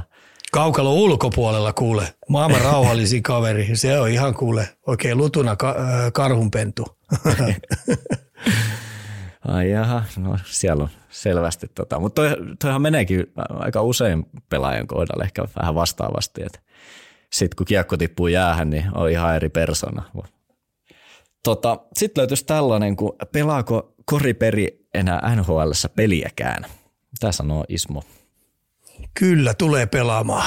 Et tota, tietenkin varmaan kun nuo huhut menee kaiken näköisiä juttuja, niin sitten jossain vaiheessa sekin totuus tulee ilmi, mutta tota, itse toivoisin, että näkee ja sitten kun mitä sitten on tapahtunut, toivottavasti ei mitään kamaluuksia ole tapahtunut, että on vaan tapahtunut tietynlaista hölmöyksiä, niin sitten lapane virheen merkiksi ylös ja eteenpäin. Et tarpeellinen kaveri ja sitten silloin vielä nälkä ja vimma voittaa se Stanley Cup, että tuossa se on nyt pari kertaa jäänyt niin koko aika hopeetila käteen ja sitten kun NHL on kysymys, niin siellä ei hopeamitaleita jaeta, että on vaan voittajalla on ne oikeat vastaukset, että mitä perillä on nyt viimeiset kolme kertaa se ollut. Mun mielestä kolme kertaa finaaleissa käkättimeen. Peräkkäin, mutta onneksi silloin se yksi Stanley Cup on siellä ja onhan sillä sitten maajoukkuessakin Kanadan, Kanadan tiiminä niin ne isommat jutut. Oh, siellähän on kolme joukkuetta, mitä nostettu on Edmonton, Florida ja Colorado, niin jos sun pitäisi johonkin pelimerkkejä pistää, niin mikä olisi semmoinen? Colorado. Okei, okay. mä olisin sanonut Edmontoni, koska siellähän ei GM pelkää ottaa riskejä niin sanotusti. Että no joo, ei pelkää, mutta kyllä mulla on vähän sellainen kanssa kutina, että tota Coloradokin tarvitsee näitä isoja, jotka on nähnyt paljon, niin tarvitsee semmoista määrätynlaista osaamista sinne ja tietynlaista karheutta. Ja ehkä siinä on, kun siellä on Cogliano kuitenkin, niin Coglianin kanssa, niin se voisi olla ihan hyväkin isäntä ilmoittaa, että enää muuten ei laiskotella puolustussuuntaan. Kyllä. Toi, ei kun itse asiassa täytyy muuten korjata, eihän Peri viime vuonna pelannut finaaleissa. Okei, okay, joo. Ei tietenkään joo. Niin, joo. Että se oli kolmesta joo. ennen. Tota, jatketaan tästä vielä samaa rataa, eli kuuntelijan noston kautta tapetille Kevin Fiala. Et viime kaudella 82 peliä, 79 pistettä ja kovin vähän kuulemma löytyy puhetta miehestä, eli otetaan me nyt tässä kohtaa aina kiinni. No joo, kun ajatellaan sitten Los Angeles Kingsin keskikaistaa, niin tota Dubois, Kopitar, Dano, niin ihan kiva. se, se, siellä tulee kiekkoon lapaa ja sitten on kaikki vähän erityylisiäkin senttereitä niin ja sitten kun ykkösyyveitä pystyy pelaamaan, niin hänestähän paistaa Kevin Fialasta se, että, että kun se on Sveitsissä sitten kauden jälkeen ollut, niin se on ollut jäällä tosi paljon. Se on kiekon kanssa operoinut todella paljon ja hän haluaa olla tulosyksikön kaveri. Niin se on äh, erittäin paljon tehnyt jääntason toimintaa ja sitten siinä näyttäisi olevan – toi fysiikkakin sellaisessa kunnossa, että se oikeasti niin jaksaa. Se jaksaa 82 peliä pelata vauhdikasta stop and go jääkiekkoa, jaksaa vääntää, kääntää, jaksaa kamppailla, menee ensimmäisenä tilanteeseen. Et silloin kyllä ihan järjetön kova nälkä. Ja sitten kun toi Kingsi on vielä oikeasti pirskati hyvin valmennettu molempiin suuntiin ja sitten mistä mä tykkään Kingsistä tällä hetkellä, niin siellä on oikeasti missioni jätkillä, että ne haluaa yrittää tosissaan voittaa sen Stanley Cupin. Että tota, et, et, tuleeko ne sitten menee päätyy asti, se on toinen juttu, mutta mut, mut stressi ja paine ja tavoitteet on kovat. Mulla tulee jotenkin mieleen semmoinen tosi tasainen pisteentekijä. Tämä tulee ihan mututuntumalta, mutta ei niinku, ei tule semmoisia pitkiä jaksoja, että ei tekisi pisteitä, vaan tekee niinku tasaisesti aina tyyliin piste per peli. Voi se olla, että se on vähän, ei, kyllä sä oot ihan oikeassa, mutta se johtuu vähän tuosta pelityylistäkin heidän pelityyli on nyt nujittu sillä tavalla, että voitolla ei leikitä. Eli tota noin, niin tilanteen mukaan, että oli nyt hyvä esimerkki toi Coloradon nuijiminen, että tota, 50 minuuttia ne luotti siihen omaa sapluumaan, että ennen mitä myöhemmin he tulee rinnalle ja sitten loppuun kohti, niin heillä on sauma voittaa ja niin ne käänti sen siinä lopussa sitten. Toteuttamalla aika, välillä vähän nihilististäkin juttua, mutta tota noin, niin viisikkotasolla niin kaikki tietää, mitä ne tekee. Otetaan yksi posti vielä, eli Jesse Puljärvi, että löytyykö arviota tämän vuoden osoitteessa, ollaanko Kärpissä vai NHL. Siellähän Jesse oli ilmoittanut, että muutamasta seurasta tullut kyselyä, mutta katsellaan. Et ilmeisesti lääkäreiden kanssa ollut käynyt läpi. Eikö hänelläkin on tämä, onko se tuplalonkkaleikkaus, mikä siellä taustalla on? En ole päässyt lukemaan lääkärin tietoja, mikä on, mitä siellä on tehty, mutta tota, no, niin musta on aika vaikea nähdä, että joku näistä NHL joukkueesta niin olisi into piukkana nappaamassa sen ja haluaisi nyt heti tämän loppukauden kokeilla. Jos mä ajattelen tuolla niin itääkin, niin ei, ei idässä ole kovin montaa joukkuetta, enkä kun kekäläinen ei silloin aikoinaan sitä varannut. Mä, ainoa, mikä mun kävi tässä, niin Kolumbus saattaisi olla idästä ja sitten kun mä menen tänne länteen, niin äh, Trotsi Näsvillestä, niin tuskin. Minnesota ei ole Minnesotan tyylinen jätkä. Black Hawks, tarvitseeko Black, Black Hawks tollaista kaveria tuskin – Anaheimi ei. Oilesissa kävi San Jose. onko toi San Joseen, olisiko se sille hankinta, niin en mä oikein näe. Niin sen takia itse toivoisin, että tota, se tulee riittävän hyvässä kunnossa ja menee esimerkiksi tempojääkiekkoa pelaa SHL. Katsoo, että pystyykö hän siellä olemaan johtava jätkä. Siellä on kuitenkin sellaisia joukkueita, jotka nyt ta- ta- taistelee henkensä kaupalla sarjapaikasta. Ja siellä voisi olla hänelle ihan hyvä rasti, jos se joutuu sitten oikeasti tekemään tulosta ja olla molempiin suuntiin aika kova seppä. Joo.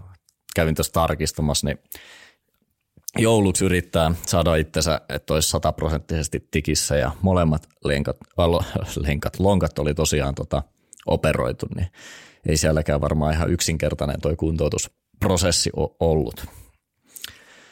Tota, tota, me ollaan sen verran nyt spekuloitu tässä jaksossa, että vedetään tähän loppuun vielä oikein kunnolla lisää, eli jos me nyt, sul varmaan onkin siellä auki tämä sarjataulukko jo, niin heitäpä vaikka neljä jengiä, jotka tulee seuraavan viikon kautta parin aikana liikkumaan sitten joko ylös tai alas. Mä heitän sulle tällaisen vastapallon ekaksi, että et, et, äh, onko näistä joukkueista joku, joka vaihtaa seuraavaksi valmentajaa? Idässä Buffalo, Ottava, Devils. Siinä on kolme joukkuetta. Ai vaihtaa valmentajaa. Niin. Lännessä, lännessä mun on aika vaikea nähdä, että joku vaihtaisi valmentajaa.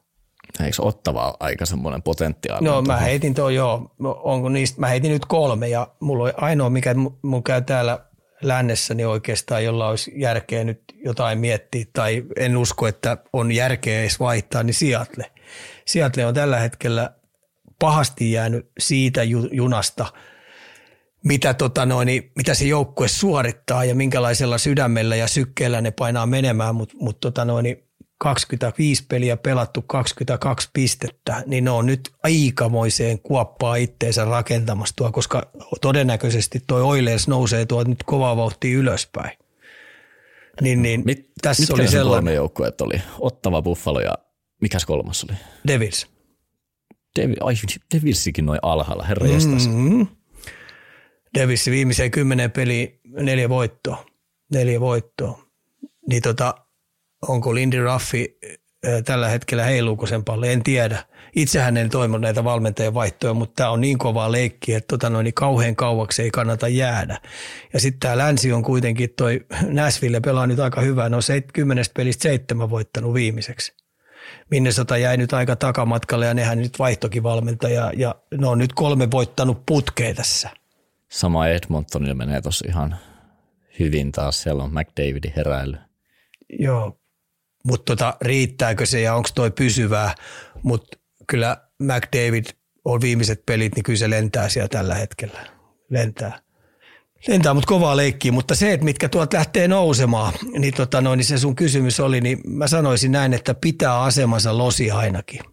Mä uskon, että Vancouverikin pitää, se on tällä hetkellä, niillä on niiden turpaotto vuosien jälkeen ja se helvetin jälkeen, niin tuo joukkue näyttää aika sitoutuneelta.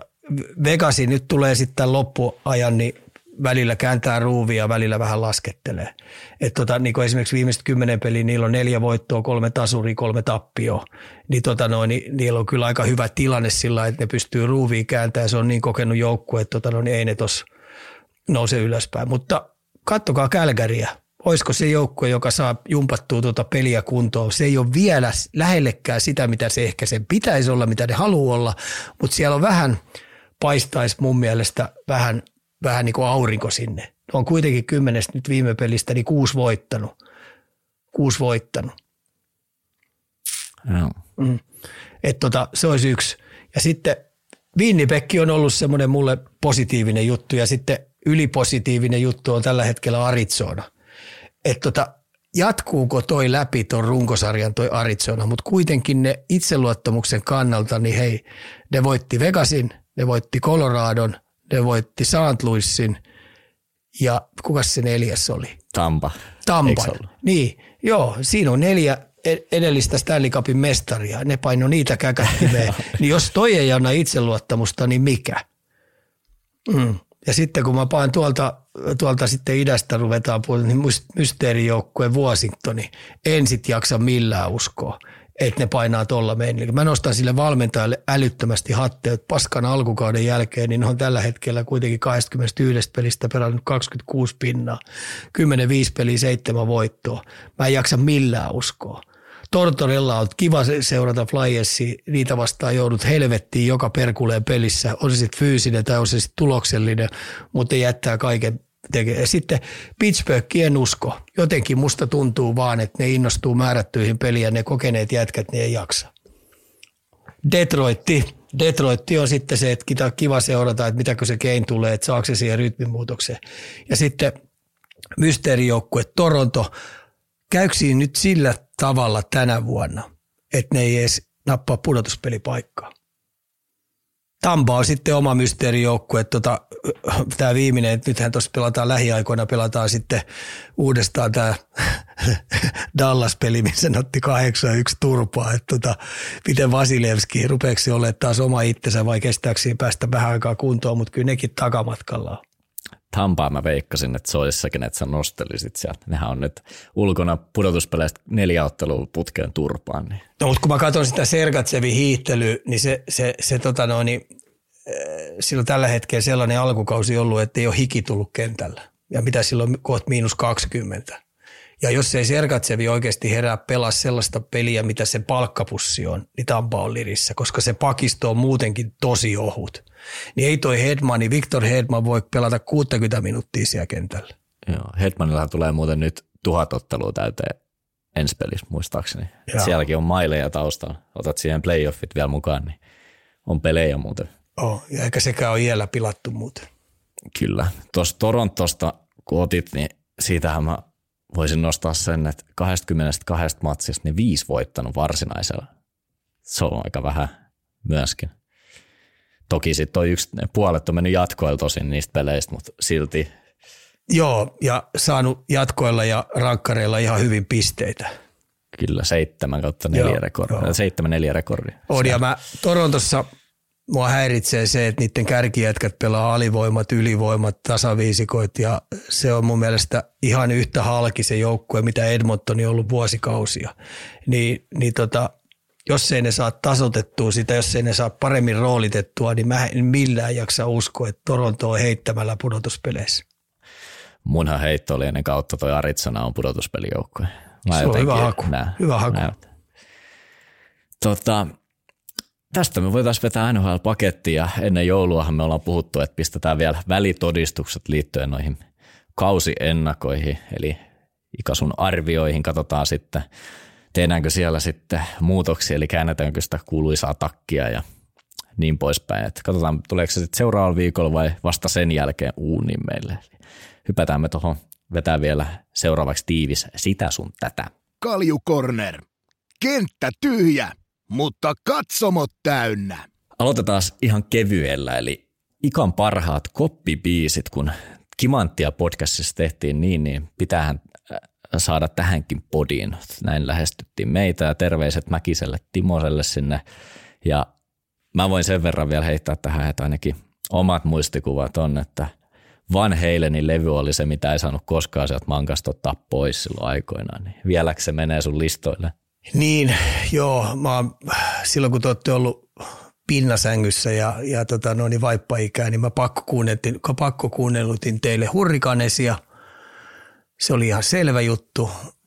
Ja, ja sitten tietenkin toinen oli Van Halen. Et siinä on ne kaksi, mutta sitten tämmöinen treenimusiikki, mikä niin ei ole kuin oikeastaan yksi sellainen, mikä pitää koko aika soida, niin se on Roki Kolmosen musiikki.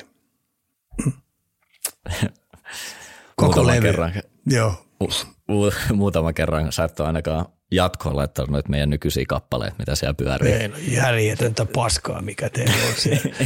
Ihan tumpelo, mutta mut, mut, tota, hurrikanes vaan heille ja sitten äh, treenimusana, jos oikeasti halutaan vetää niin, että Norja näkyy, että lähtee paikat hampaista, että haetaan miehestä mittaan, niin sitten Roki kolmonen soimaan. Oliko sulla joku semmoinen biisi, mikä just ennen kuin jäälle mennään, niin pitää soida? Tai oli niin kuin sille, että pääsi saman tien siihen pelifiilikseen? No oma aikana niin ei ollut muuta vaihtoehtoa kuin äh, hurrikanesi. Mikä olisi semmoinen niin kuin yksi biisi sieltä, jos pitäisi nostaa? Kedo on. Joo, se on kyllä klassikko. Se melkein vieläkin osaa laulaa kaikki sanat. Sen verran saat sitä luukuttaa. Pakko, pakko vanha hurrikaiset, kun ku, Kuri Jari vei sen joskus Edmontoniin tuonne. Kretski kysyi, että tota, kun se kuunteli sitä hurrikaanisia, niin kysyi, että mitä kieltä nämä laulaa. ihan hyvä, ihan hyvä hei, jytke tässä on, mutta mitä ihmeen kieltä nämä jätkät laulaa tässä. Kyllä. Tota, mennään eteenpäin. Tota, saiko, saisiko Ikalta analyysiä vapaa-ottelusta? Onko löytynyt lempiotteluita tai lempiottelijoita tai muuta vastaavaa? No Soumia näin tietää, Pirskati helppo, kaikkihan tykkää Soumiasta. Conor McGregor, niin, niin, niin tota, se on niinku sellainen, että sitä oikein toivoo, että se saisi turpaansa sen verran suuta paukuttaa. Mutta tota, mut tota, mun suosikki oli, mistä mä äh, tykkäsin ja rupesin ottaa selvää, niin John Bones Jones. Joo. Ja, se oli, tota, niin se oli niinku sellainen, että mä ajattelin, että se vie tuon lajin ihan uusi, uusiin mittakaavoihin. Että sitä oli tosi kevyt. Harmi, että tota, noin viide, äh, häkin ulkopuolinen viihde-elämä vei sen vähän todella huonolle tielle, koska nuorempana niin sille ei tullut mieleenkään, että se olisi hölmöillyt tollaisia juttuja, mutta väärä ihmisporukka, joka on neuvoantainen ja perskärpä siinä pyörimässä, niin, tota, noin, ohjasi se vähän väärille tielle, että siitä menetettiin hyvä semmoinen uusi, uusi joku puhuu jopa Muhammed Alin tyylisestä äijästä, että se tulee dominoimaan, tota, mutta hölmöili omat juttusa aika täysiä. Et en tiedä, että onko vielä edes tulossa.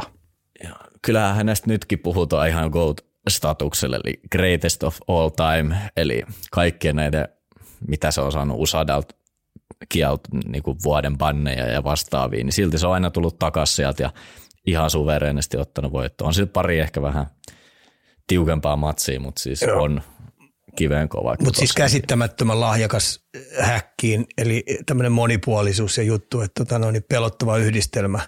Siinä mielessä olisi ollut kiva nähdä, jos se olisi pysynyt askeettisena elämäntapa intiana, mutta mut harmi, päihteet ja bilettäminen vei sen väärille teille, tuo sen uraa. Että toihan toi äh, UFC ja toi häkkitoiminta, niin Sitsi se on mennyt kovaksi, että kun sä ajattelet, miten kovia jätkiä ympäri maailmaa tuot tulee ja ne on niinku sitoutuneesti 24-7 harjoitellut tuommoinen 12-16 vuotta. Ja sitten ne tulee yrittää murtaa sen oma uransa sinne ja tehdä kauheat tilit, että kyllä se on niin kilpailtu laji, että tota hurjaa leikkimistä kyllä.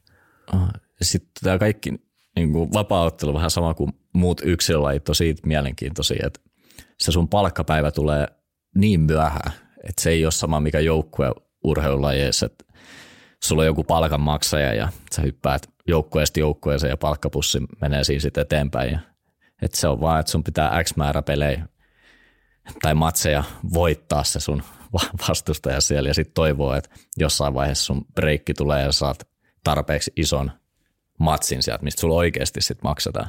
Joo, ja kun sä ajattelet painoluokkaa kohti, niin siellä ei voi olla kuin yksi kukkula kuningas. Kyllä.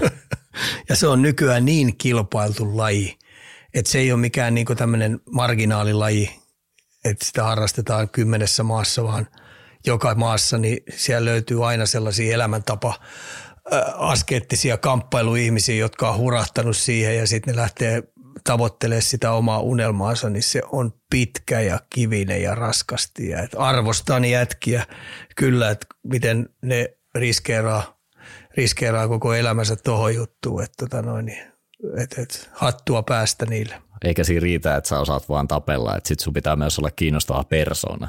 Että sekin vaikuttaa vielä. Se on jotenkin On, ja sitten kun sä ajattelet oikeasti, kun sun pitää koko aika lähtökohtaisesti päivä toisensa jälkeen, niin pitää itse ensinnäkin terveenä.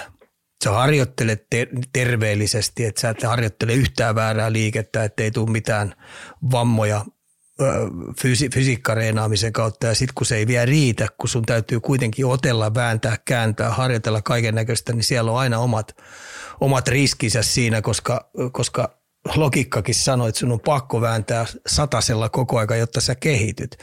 Niin siinä on aina semmoinen sattuma näyttelee ö, suuntaa, että et voi käydä vähän huonostikin. Kovaa leikkiä Saamari. CHL ja Lukko löytyy vielä jääkiekon puolelta listoilta, eli puolivälierässä vastassa raumalaisilla tsekin.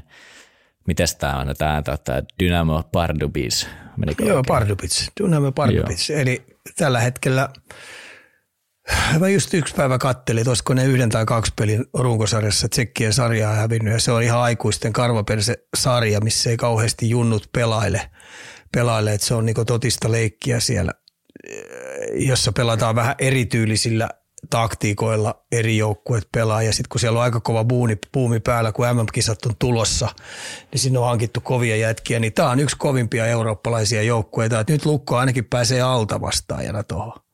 Mutta helppoa iltaa ei tule ole. Täytyy pystyä puolustamaan hyvin. Täytyy erikoistilanne pelaaminen olla, että kauheasti en suosittele jäähyjä ottaa. Ja sitten täytyy koko aika olla tarkkaavainen. Siellä tulee mitä ihmeellisempiä juttuja. Sitten niillä on myös tämä väkivalta fyysisyyskortti, että tota, no, jos on vähän huonompaa tuomaria siellä liikenteessä ja ne haistaa sen, niin ne käyttää aika hyvin härskisti hyväksi. Mutta kova rasti on ja mielenkiinnolla odotan, että miten tuo vieraspeli ensiksi päättyy ja sitten ne saa seuraavan kotiin. Mutta tota, kova rasti tulee olemaan. Ja sanoisin näin, että prosenttisesti niin 30-70 on Pardubitselle toi etu. Joo, se pudotti muun muassa Ilveksen tuossa just ja kiekkohan tippuu jäähän nyt itsenäisyyspäivänä sitten Joo. 6.12.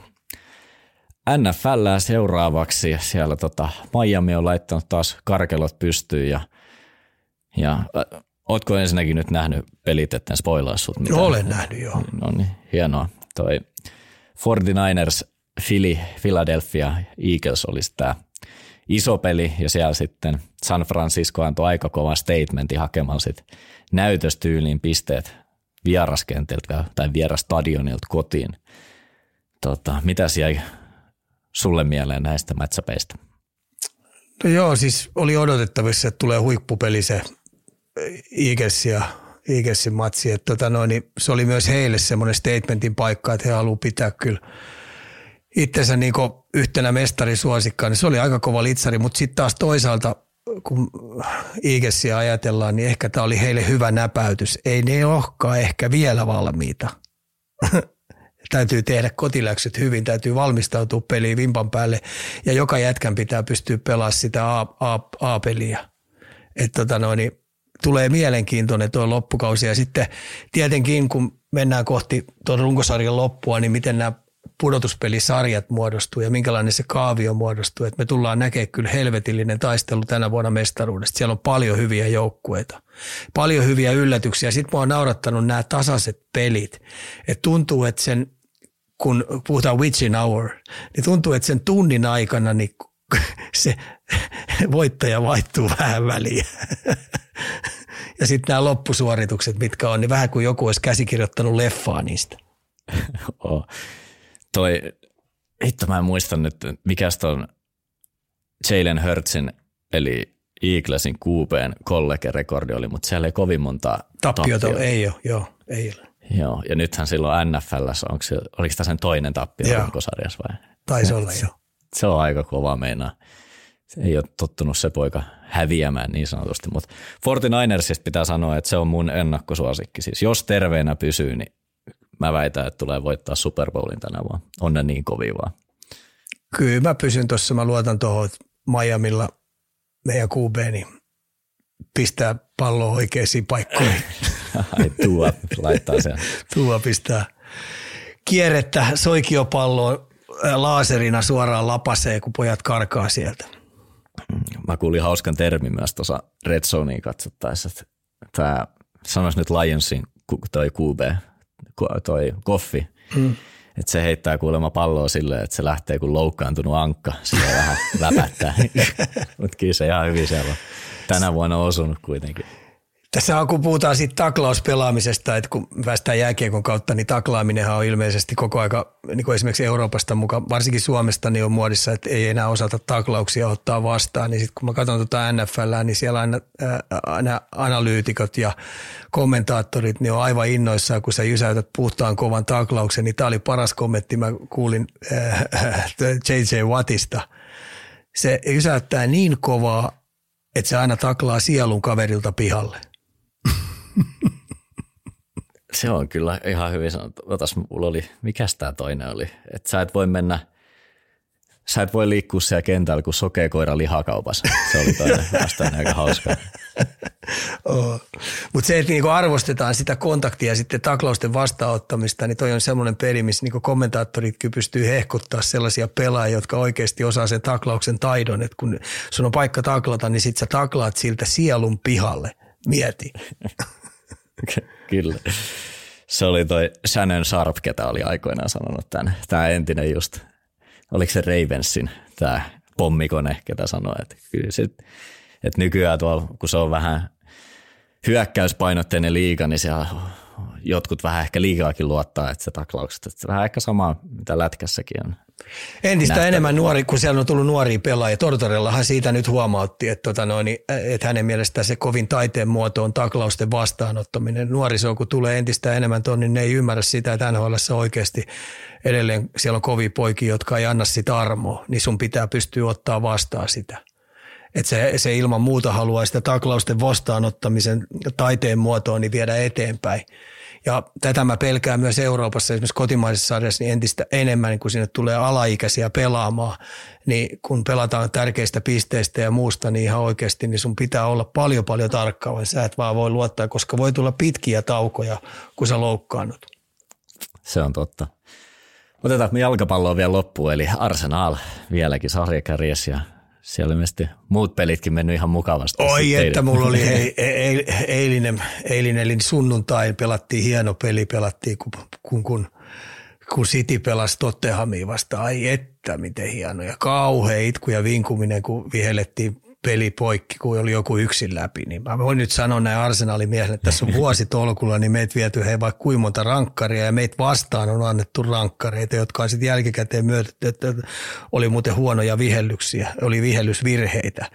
Niin nyt tässä on kauhea itku ja piipitys tullut, jos joku on ollut yksin läpi ja puolittain vielä. Itse asiassa se pakkikin olisi juossut se kiinni. Tämä oli lääkärin määräämään teidän vastustajille. No, oli. Ja sitten tässä oli hieno toi alkuviikon peli, niin sä tiedät se kumme, kummeli biisi, 6-0, 6-0, niin tsemppäreissä painettiin siihen ensimmäiseen puoliaikaan 5-0 ja sitten se tehtiin se kuudes, että kummeli pääsee soittaa sitä omaa biisiä.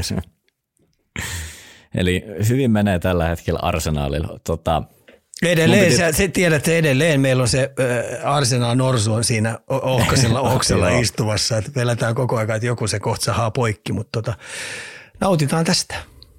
Kyllä, kyllä. Toi La Ligasta mun piti nostaa, hei, Kirona jaetulla kärkisää Realin kanssa 15 matsin jälkeen. Ei ole mahdollista. niin, mitä siellä, ei, mitä se siellä ole mahdoll- ei se ole mahdollista. Onko se joku virhe siellä sattunut? Joku ei ole kertonut tuota, käsikirjoitusta. Tota, vapaata sanaa. Mitäs terveisiä laitetaan menemään? Ei, tässä on ihan kiva. 20 kisat lähenee ja sitten EHTtä pelataan tuossa pelataan ja kiva nähdä, siellä on kuusi ensikertalaista on mukana ja, ja Jallosen Jukalta taas hieno juttu, että Eurohokityllä nuoria poikia. Rafkini ensimmäistä kertaa kervaamassa miesten maajoukkueessa, että et, et kiva nähdä, että miten tämä keltanokat pärjää sitten kuitenkin e- Eurohokituurin tuossa kansainvälisessä pelitemmossa ja sitten uskallan väittää, kun kisatkin, MM-kisat lähenee, niin, niin, niin tullaan näkemään ensikertalaisia MM-kisoissa varmaan meidän arvion tässä varmaan menee vihkoon, mutta sanoisin 7-8. Oho. Hmm. Siitä niin. Eikä et siinä sen kummallisempia. Kiitos Ikaa. Kiitos. Kiitos kuuntelijoille kysymyksistä painakaa niitä ilman muut lisää vaan Instagramiin tai Spotifyn postilaatikkoon. Tähän, tässä vaiheessa me lyödään nauhoitus kiinni ja muistetaan pitää tänäkin viikkona päät ylhäällä tsempata ketjukavereita ja lyödä paikoista sisään. Kuulemiin.